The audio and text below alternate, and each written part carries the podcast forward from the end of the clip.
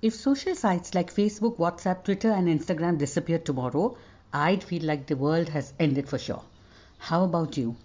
Instagram and WhatsApp shows me what's happening with friends and people in the world. Twitter is a good mental game. Facebook keeps me connected to friends and family. But there is that flip side. Instagram is a pressure to compete and draw attention to the so-called happening lives for some.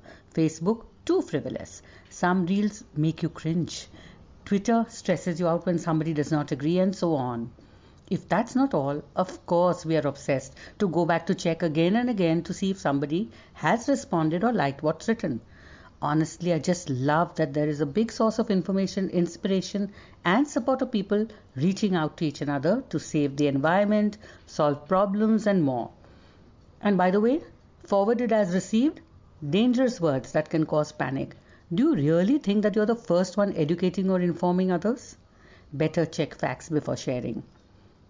If someone tells you that being on social media 24 by 7 will cut you off from the world, that's a strange statement to make indeed. I have all the time in the world to do fun things in my life. And it's all thanks to social media that I'm learning, making new friends, even attending walks, workshops, and more.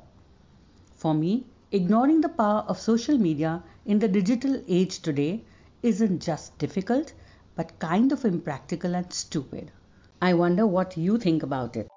If you enjoyed this episode, please come back and listen to more every Monday. Rewire Live in one and a half minutes with me, Hira.